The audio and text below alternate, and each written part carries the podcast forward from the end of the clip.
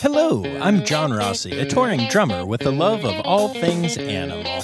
When I'm on the road, I visit as many zoos, aquariums. Hey, wait a minute. What's going on? Hey, what's going on there? Hello? Hello? Hello? We interrupt your regularly scheduled program to bring you Rossafari Zoo News. News you can use from the world of zoos and conservation.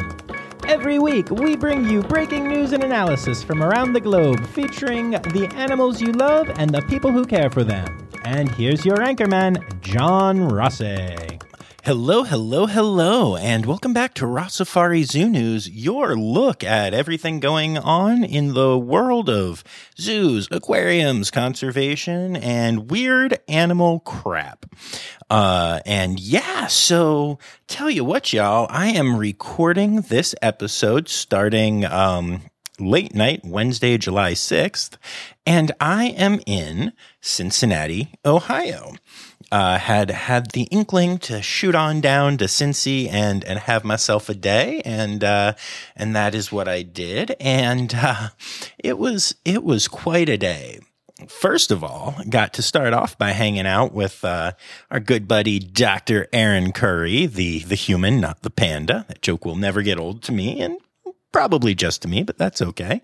And um, well, hey, we had a lot of fun. She gave me a tour of the crew building. And if you don't quite know what I'm talking about right now, then you need to go back a couple weeks and, and check out Dr. Curry's episode because uh, it's really cool. And, and talking about conservation science and what's being done at the Cincinnati Zoo uh, is, is a lot of fun.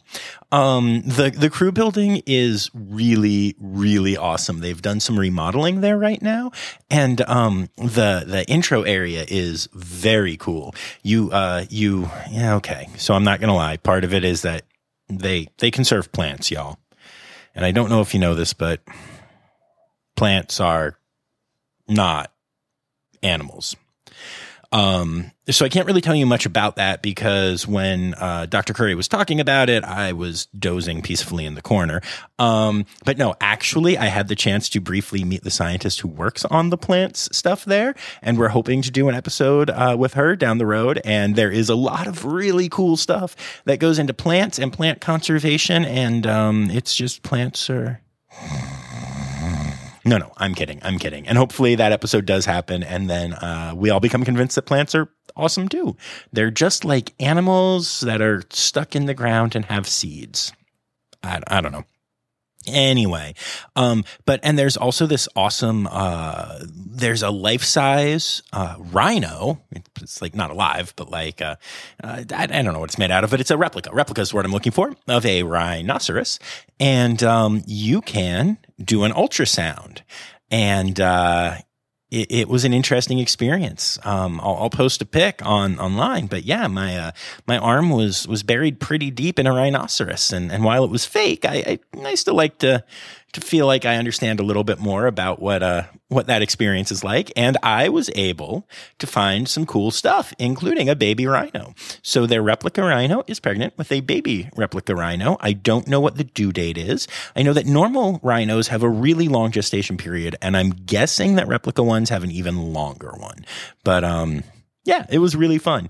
And then Okay, so this next one's a little bit weird, but also kind of cool. Um, for those of you who are fans of the Cincinnati Zoo and have been been fans for a while, you may know that they had uh, the oldest living polar bear in captivity at the zoo for a long time, named little one. And um, little one passed away due to age related things because, uh, like I said, he was old. And um, they actually have little one taxidermied in the front part of the crew building. Uh, I am uh, so this area is totally new and it's it's opening. They did a donor open tonight, and I believe it opens to the public tomorrow or this weekend. Um, I am curious to see what the reaction is to that. Little one is a very beloved uh, former animal at the Cincinnati Zoo. And I think it's really cool. And they are using Little One to teach about the science that is being done at Crew and how they're working to help save polar bears. And as I'm sure you'll remember from the episode, uh, that's Dr. Curry's main project. And, um, I think it's a great teaching tool, but I do wonder if people will be a little taken aback to see a polar bear that they loved in life, um, now not so alive. But to me, I think it's cool. A, the, a big part of, you know, zoo animals is being an ambassador for their species, and little one is continuing to do that even after crossing the rainbow bridge. And, um, B, uh, he's still there, you know? Oftentimes I feel like when an animal's gone, an animal's gone, and it's just sad. And here, an animal's gone, but also there, and it's sad, but also cool. Maybe I don't know. If you are a Cincy person and you hear this, and you go and you check out um, Little One in his next iteration, if you will, uh, let me know what you think. But anyway, after all of that amazingness, a huge storm hit Cincinnati. We're talking huge, y'all. As a matter of fact, um, there were tornadoes. Uh, I know a Walgreens got hit directly by a tornado, and some other buildings were destroyed and stuff. And so we ended up um, having to shelter in place in a building to ride out the storm, and all of the power was lost. Now, the zoo, of course, has backup generators, so animals were safe and well taken care of. The staff is continually monitoring weather situations, so they knew this was happening. Animals were taken into their indoor areas or to, you know, whatever storm safe areas they have. And um, every human and every animal at the zoo was totally fine but it was really crazy to be told we literally have to lock these doors and you cannot leave. And then the power went out. And, um, well, that made for a really interesting time, to say the least. Uh, fortunately, Zoe uh, is here with me and was smart enough to say that she wanted ice cream right before this happened. So we ended up at uh, the place that has the the Graeter's, Graeter's, Graeter's. I think it's Graeter's ice cream uh, with with a scoop and um, and just kind of hanging out. And it was a really really good time. We actually got to hang out with a new hire uh, as, uh, that's part of the crew crew? The crew crew? Yeah i'm going with that. Uh, i wonder if they've ever thought of calling themselves that. Anyway and uh, we hung out and we talked and we talked science and we talked avatar the last airbender and pokemon and we're nerds y'all. We're nerds. But anyway the point is, it was a really cool, really unique experience, and the zoo ended up having to close uh, and and boot us all out. But uh, don't worry, I made sure to see some pandas on my way out, so it was a very good time. Uh, yeah, just another great trip to the Cincinnati Zoo, and that is uh, that's always a good time. Yeah, kind of, kind of fun, kind of fun. So, uh, yeah, if you're here for the first time, you just heard me ramble about visiting a zoo for almost eight minutes. And uh, to you, I apologize, but you're probably going to come to like me and eventually care about this crap. And for the rest of you, now you know. Uh, and if this is your first time, please do remember that uh, this is a, well, you can't remember. It's your first time here. So let's try that again. If this is your first time listening to Rossafari Zoo News, then welcome. And uh, this is a crowdsourced news story program type thing. I'm I'm doing well tonight, folks. I'm doing well. I just kind of hit record and I'm letting this run. Anyway, so this is crowdsourced. So um, if you see something that is Zoo News worthy, go ahead and tag me in it at Rossafari on Instagram, Facebook, Twitter, at Rossafari Pod on the TikTok, or you can email it to me, rossafaripod at gmail.com. And uh, yeah, that's really all I have to say about that. So um, let's get to the actual news. One, two, three, four. Ow, that's a funky monkey. Tree kangaroo. Or a binturong. It's Zoo News. Yeah. All right. So I mentioned uh, sheltering in place in my Cincinnati story, but uh, it turns out that for a much scarier reason, people had to shelter in place at the Brookfield Zoo this week in Illinois. Um, and I'm sure it doesn't help that this was, you know, Brookfield's fairly close to where. Uh, oh, I don't know, one of the latest mass shootings in our country uh, ha- has taken place. But um, at about 5 p.m. one evening, when the zoo closes at 6, a woman called the zoo and reported that she was planning on committing self harm, but first planned to harm zoo guests. The zoo was quick to tell visitors to get inside buildings where they were then made to shelter in place until given an all clear by the police at 8 p.m., two hours after the zoo was supposed to close. And um, fortunately, Nobody was harmed. Uh, they have not announced any details about whether the woman was found or not, or whether this was a prank. Not entirely sure at this time what was going on. Um, I will update if if there's more information. But this is one of those things that you don't really think about when you think, you know, zoos. You think animals. You might even think about the weather stuff, especially if you've listened to episodes from like the Naples Zoo where they talked about, you know, hurricanes happen sometimes. Um, but yeah, they have to drill for all kinds of really intense stuff. And uh, they they were already on high alert in that area when this call came in. So the zoo staff did an incredible job of keeping everybody calm and getting them into buildings and keeping them safe until they were cleared to leave. Uh, I cannot imagine how scary that must have been. Um, but I will tell anybody if you ever have to shelter in place at the Brookfield Zoo, try to do so in the building with their Binturong exhibit. It smells wonderful, like buttered popcorn, of course. And uh, there are some really amazing animals in there. Highly recommend it. But even better, let's stop being a country where we all keep having to shelter in place because of threats of other humans. Just a thought.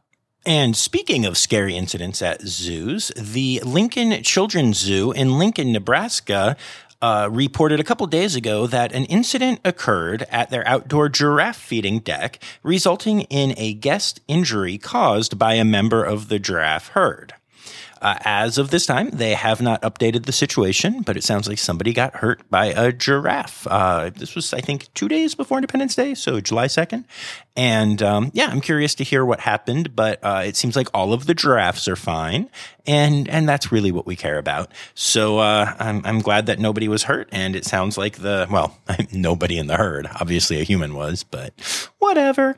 But and I'm glad that the staff again did a great job of helping out with that situation and keeping the herd safe. And speaking of the giraffe herd at the Lincoln Children's Zoo, uh, there's a baby giraffe there who is named Kay, and when she was born earlier this year, she was unable to be fed by her mother. Because she wasn't able to get this early mother's milk, she wasn't able to get colostrum, which is incredibly important to developing an immune system and being able to prevent illness and things like that. So, over the next day or two, she actually did develop a severe infection and became very ill. And that's when, right down the road, Omaha's Henry Doorly Zoo stepped in with their 14 year old giraffe named Jawara, who was already working with his trainers to give blood. He actually had only recently started giving reliable blood draws in the last months before the baby was born, but that was good enough when this went down, they were able to collect plasma from Jawara and take it directly to baby K, who is now healthy and growing and was able to overcome her infection. This is just a great example of, you know, zoos working together, doing the thing. I love it. And speaking of working together with zoos, you can now help Woodland Park Zoo design their new exhibit. So I mentioned on Zoo News recently that they're setting up this incredible new exhibit that is going to feature red pandas and tree kangaroos, amongst other animals. And um, my heart can barely contain the excitement. Now, the exhibit isn't going to open until 2026, so my heart will have to contain its excitement for a couple of years at least. But one of the cool things that they're doing is they are actively working on designing the new exhibit right now. And they are letting guests or just fans reach out at zoo.org slash forests for all slash survey and uh, you can take a survey to influence how the Forests for All project will look, feel, and contribute to the community and conservation. This is an awesome way to get your voice heard by an incredible zoo that, I also have to remind you again, has the single greatest website of any zoo, zoo.org. I'm going to take a minute now to report on another death at the uh, Columbus Zoo. And again, I just need to point out Columbus is an amazing facility. They do incredible work. Um, they're also just very transparent about what's going on with their collection. And so sometimes I feel like I tend to report more deaths there than at any other zoo, but that's in part just because they actually tell you when their animals die. Um, and this one, this one hurts. Uh, unfortunately, back on June 27th, the Tasmanian devil known as Sprout passed away at the Columbus Zoo. When Sprout started to show signs of illness, the team anesthetized him and they discovered that um, Sprout had an abnormal heart rhythm called AV block, which prevents the electrical signals from conducting normally through tissues in the body. Um, this is a condition that is known to happen in Tasmanian devils from time to time, uh, and unfortunately, the cause is currently unknown. Um, the team, of course, reached out to specialists and, and did everything that they could. They even, and this is amazing, um, they scheduled Sprout for an emergency pacemaker placement. This, again, this is why I love the veterinary teams at zoos. They'll go to any length to save an animal. Unfortunately, Sprout was never able to fully regain consciousness and went into cardiac arrest. Um, now, Sprout was four years old, which might not sound very old to you, but in fact, uh, tend to live for only about five or six years. So Sprout was uh, geriatric, and um, Time and Mustard, uh, his his uh, sisters, are still at the zoo and are are doing their best to uh, get over this loss and continue to live their lives. Condolences to everyone on the incredible Australia team at the Columbus Zoo. But hey, on a happier note, um, according to measurements made during BB's last ultrasound, and I know you know, but in case you don't know, BB is the mother hippo at the Cincinnati Zoo, mother of world famous Fiona, who is now pregnant again. So, according to measurements made during her last ultrasound, the fetus is now bigger than Fiona was when she was born, and the hippo team is optimistic that the baby will be born within the normal birth window. As a matter of fact, Baby Watch for BB has just now officially commenced at the Cincinnati Zoo. And speaking of babies, a new red panda cub has been born at Zoo Lodz in Poland. This is really exciting. Parents Ophelia and Othello are doing well, and uh, I'm just glad that this, unlike Othello, isn't a tragedy. Congrats to our new little Polish panda. And speaking of pandas, which is what I'm normally doing, uh, the Smithsonian National Zoo has announced that three new pandas, Scarlet, Xena, and Taizong, have arrived at their Front Royal Virginia campus to breed and also be studied by conservation scientists. Now, the uh, the Front Royal campus is known for their red panda breeding. And uh, this is just really exciting. I'm glad that they got three new pandas and they're going to help, you know, build the population and do all the nerdy science things that they do.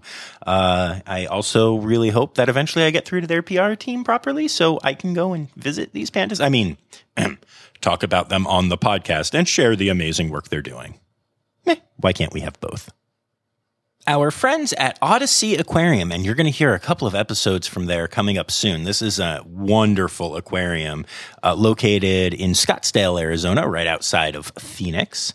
Um, they are doing something kind of cool.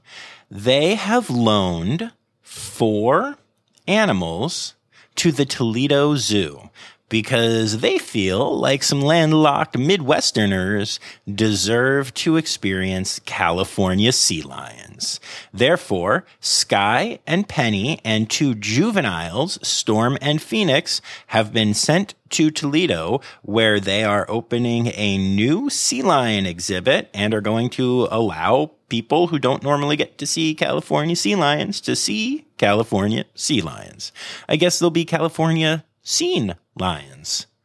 Okay, I killed the story with that one. But anyway, this is really cool and just another great example of how zoos and aquariums work together to educate the public on cool animals. Yay. Okay, so one of my general rules of Rossafari is we don't really talk about Tiger King, not because it's like Fight Club and I participate and I'm not allowed to talk about it, but just because I really kind of hate that that whole thing exists. However, I will say this federal indictments have come down against Doc Antle, one of the characters, if you will, of the Tiger King documentary, who is also owner and I guess the person in charge of the Myrtle Beach Safari. This is a roadside zoo of the worst kind. The four charges include money laundering and wildlife trafficking. So uh, let's see here. With the wildlife, um, they were accused of illegally trafficking lemurs, cheetahs, and a chimpanzee, and also that they laundered half a million dollars uh, that they got from moving illegal workers across the Mexican border and then using the money to buy animals off the books. Um, interesting side note, uh, you know, I normally like movies that have animals in them, but Doc Antle is actually the person who provided animals for Ace Ventura Pet Detective, Dr. Dolittle, and Mighty Joe Young. So gross. Anyway, these are just indictments, and he is obviously innocent until proven guilty. And I certainly look forward to the time that that hopefully happens because this totally is stuff that he did. Dot, dot, dot, allegedly. But let's end our Zoo News segment with a segment that doesn't make me want to throw up in my mouth because of the existence of a certain docu series. Um, the Brevard Zoo in Florida has recently released five juvenile Florida grasshopper sparrows into their natural range. Florida grasshopper sparrows are very, very much in trouble right now because of non native fire ants and um, the lack of high quality habitat. And uh, they're only found in a few small areas of central and south Florida where they have lost around 85% of their natural habitat to agriculture. So naughty ants and naughty humans are causing these birds to disappear. And now there is a push, especially at some Florida zoos, to try to reintroduce them. These five sparrows are uh, individuals from the first two clutches of eggs ever done at Brevard Zoo. And there is more to come. It is still grasshopper sparrow breeding season, and uh, they only stay with their parents for 21 days before they are taken to their behind the scenes area to function as birds, learn how to live in the wild, and then get released. So, congratulations to the Brevard Zoo team for this incredible reintroduction. Cannot wait to see all of the other amazing sparrows that get released into Florida because of the work y'all are doing. Stereotypical animal podcast theme song conservation news. All right, so we're going to start off with uh, Americans being American and um, talk about the fact that last week was the 4th of July, also known as Independence Day in America. And um, this is just a day where, right in the middle of you know plastic free July, um, our country comes together to be total arses, and uh, and we were wildly successful this year. Uh, the the fifth of July is known as the dirtiest beach day of the year because people just go to the beach for the holiday weekend and then leave trash everywhere especially single use plastics. So it kind of goes from plastic free July to plasticky July. Uh, and then on top of that, the 4th of July has all those great fireworks uh, displays. And unfortunately, those fireworks end up scaring the hell out of wildlife. And the debris often falls, especially the oceanside fireworks, into the ocean where it can uh, be eaten or you know poison the animals that are there. And so, just a friendly reminder that um, that one holiday where where we celebrate Independence Day, the way that we do it is so detrimental to uh, wildlife, animals. There's so much littering. There's there's so much bad that happens because of it. Um, that you know, it's just worth mentioning because here we are in the middle of a month where even people I know that aren't that into conservation are like, "Oh, cool, plastic free July." That's that's a thing that I've heard of. I'll I'll try that, and then Independence Weekend happens. So, uh, yeah, just I guess something to keep in the back of your mind for for the future. And while we're talking about America, uh, the Supreme Court not only created a big stir with the whole, hey, there's no more federal protection of abortion thing, but also has curbed the Environmental Protection Agency's ability to broadly regulate carbon emissions from existing power plants.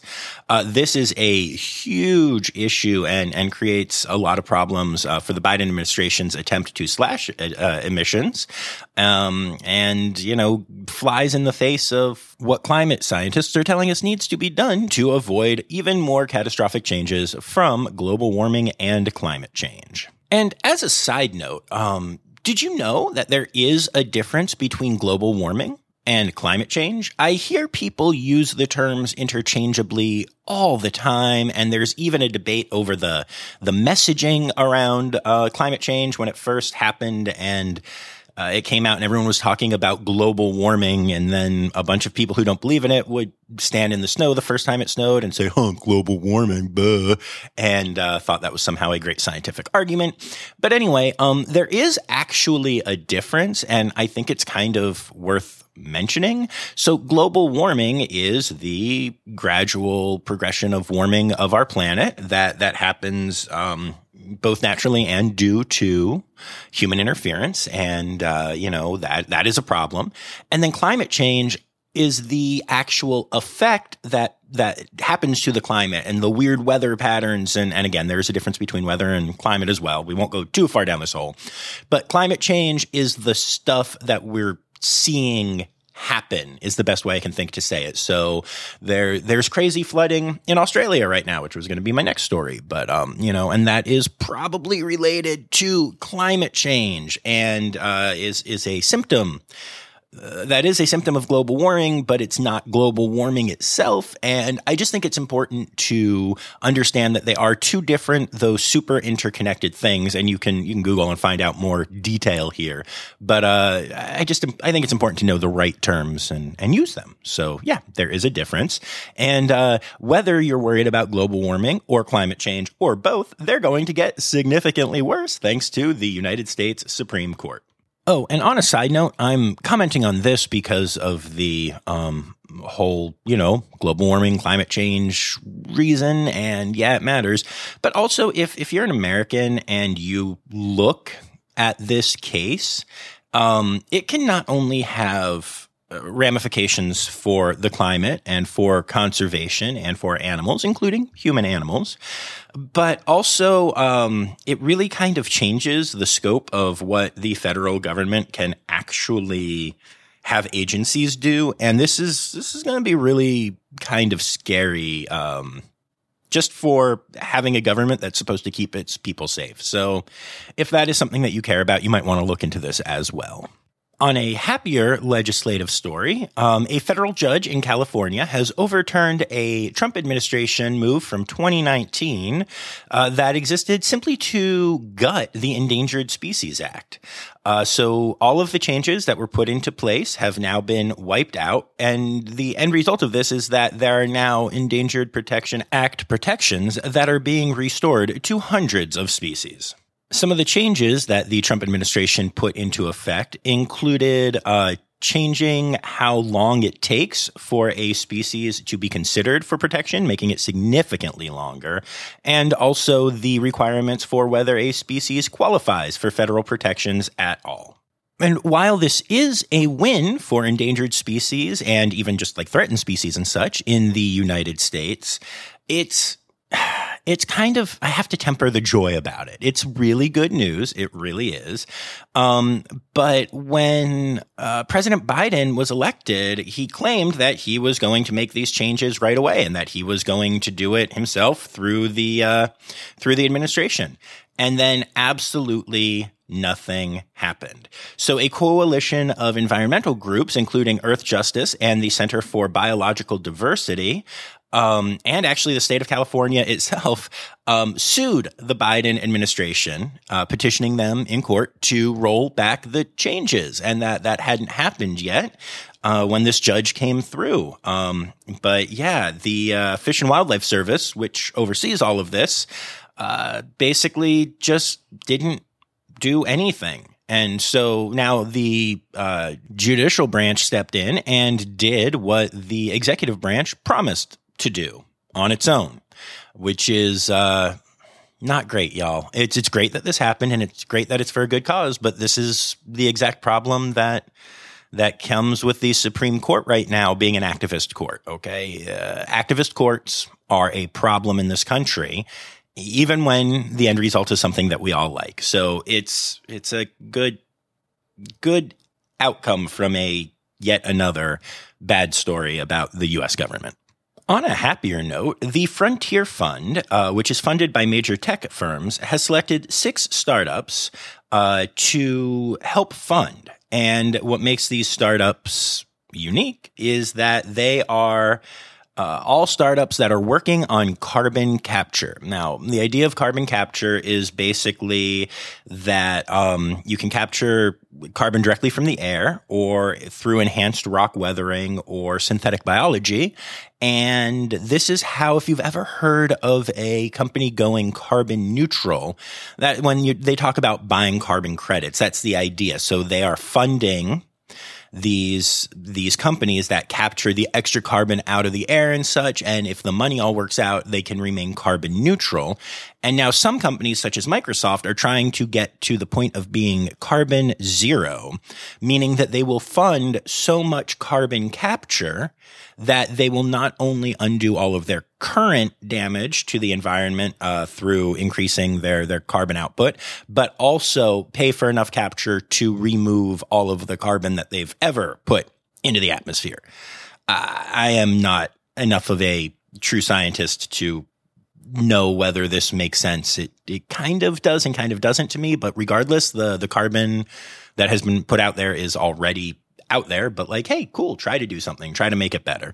Um, but yeah, so carbon capture is a big deal right now.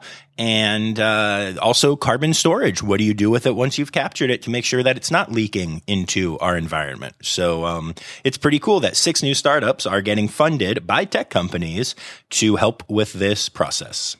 The EU uh, has a new law that says that all fossil fuel based car sales must be phased out by 2035. This includes hybrid cars, which the EU does not believe delivers sufficient emissions cuts. And in general, this is just great news for the planet. Um, the law actually also includes a 59 billion euro fund to help ease the cost burden of switching to electric cars uh, on low income earners, which is just awesome. I love that. And speaking of plastics, uh, there's a lot of laws happening right now about plastics. Let's talk about them. Uh, California has passed a law to reduce single use plastic packaging by 25% in um, foodware, accessories, and other packaging areas by 2032, mandating that at least 10% of single use plastic packaging and utensils either be entirely plastic free or to shift from single use to a reuse and refill system. India has also banned some single use or disposable plastic products, including plastic cups and straws, as part of a federal plan to phase them out. The plan has focused on 19 plastic items that aren't particularly useful but have a high potential to become litter, and it has made them illegal to produce, import, stock, distribute, or sell that is that's that's big. That's a big step, and I, I'm really proud of the government in India for making that happen. The Department of the Interior of the United States has announced a plan to reduce and then halt the use of single use plastics in national parks and other public lands by 2032. So that's pretty exciting. Um, right now, there are uh, 480 million acres of public lands and 750 million acres of marine national monuments in the U.S., and um, they will all be plastic free or at least single use plastic free by 2032. Um, you know, and for those of you who are hearing all these plastic stories and kind of wondering why this matters so much, uh, plastics make up over 18% of all trash in the US, and uh, less than 6% of it is recycled. And plastics, as you guys know, break down slowly and leak into the environment and cause all kinds of huge issues. So this is this is really good news.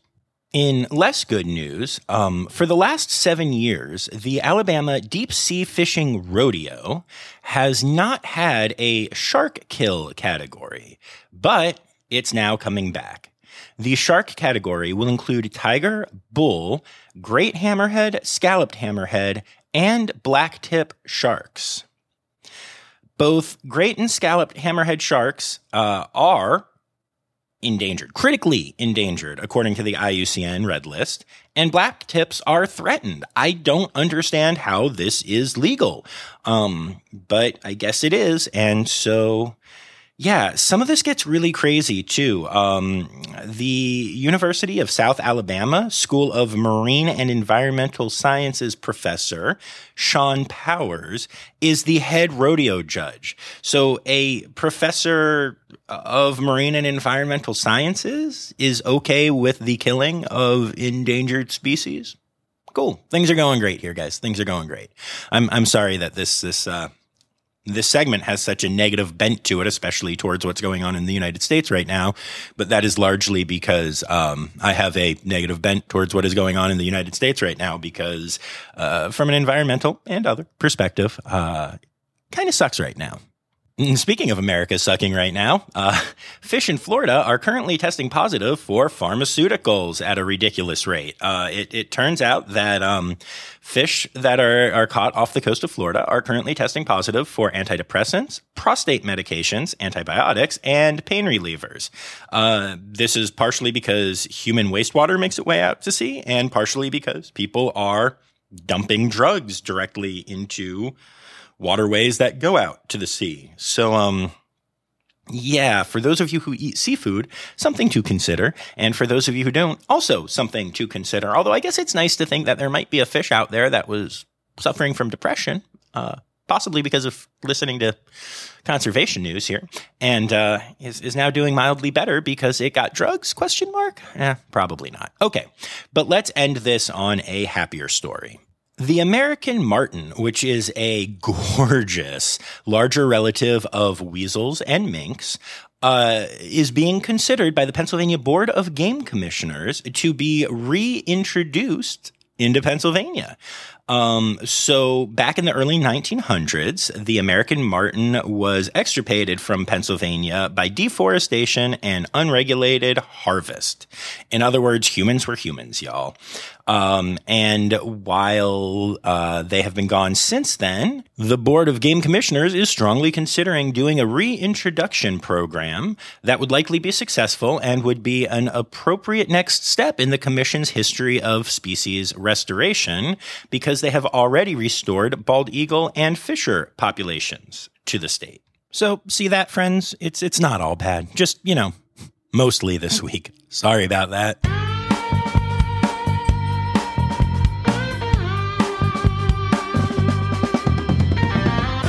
In other news, in South Africa, two killer whales have been seen killing great white sharks off the coast, uh, causing them to flee the area.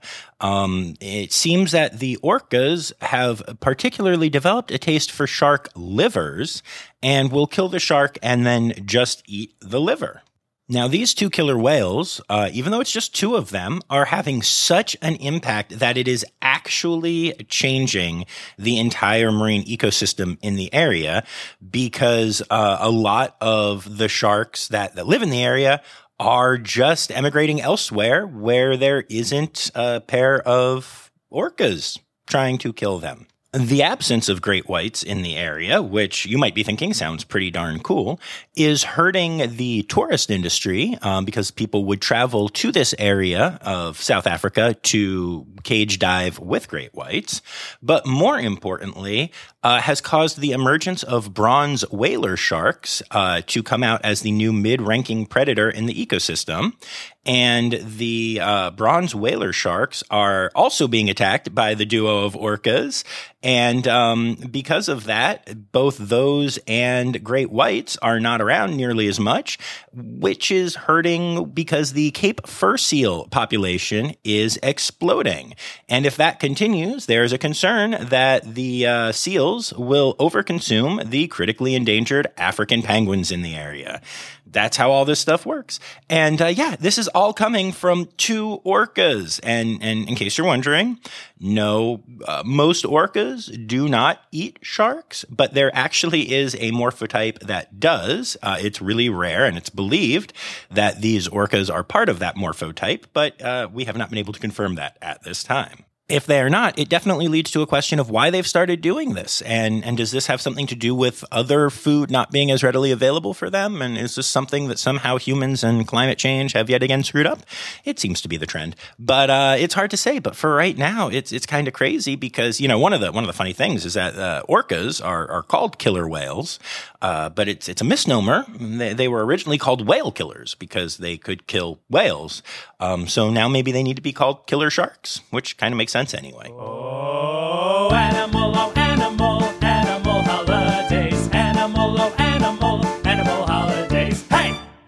All right. And uh, here's your friendly reminder that we are in July, and July is Parks and Recreation Month, Plastic Free July, National Bison Month, and Wild About Wildlife Month. Now, for your holidays for the week, we're in the middle of a big gap between the 3rd and the 12th. But when we get to the 12th, it is Cow Appreciation Day. So make sure that you send your love to Jilly at Cape May and all the other wonderful cows around. And that's it for this week. Although I'll tell you what, on the 14th, we're going to have multiple animal days again. Keep needing to point out that we do this poorly.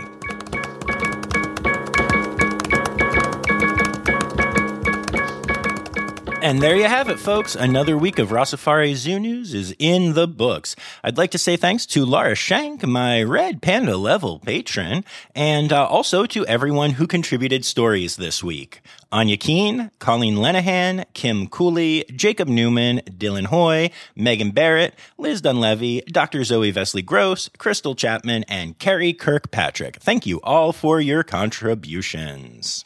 And hey, before I go, I just want to say, I know I know that there was a lot of bleak stuff this week, and, sometimes there is. And I know that um, outside of Zoo News, there was a lot of a lot of bleak stuff in the world, and and in the United States especially this this last week or so. And um, you know, it sucks. I hate it. I don't have anything wise or better than that to say. That it's a tough time right now, but um, I think it's really good to remember that good things are happening. There, there are pandas being born, and there are um, judges and and people even in the government who are doing their best for the world right now.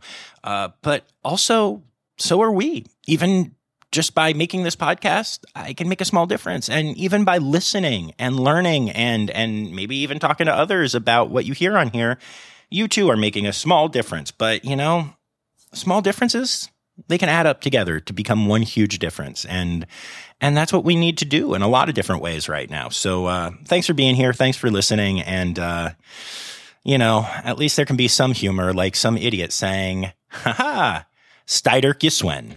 The Rossafari podcast is produced, hosted, and engineered by John Rossi. Editing and fact checking by John and Dr. Zoe Vesley Gross. Our theme song is Sevens by Nathan Burke, performed by Nathan and John. Interrupting John theme and additional voices by Taylor Isaac Gray. You can reach John directly on Instagram and Facebook at Rossafari or by email at rossafaripod at gmail.com. Rossafari is part of the Daydreamer Media Network. Now, stop listening to me and go visit a zoo.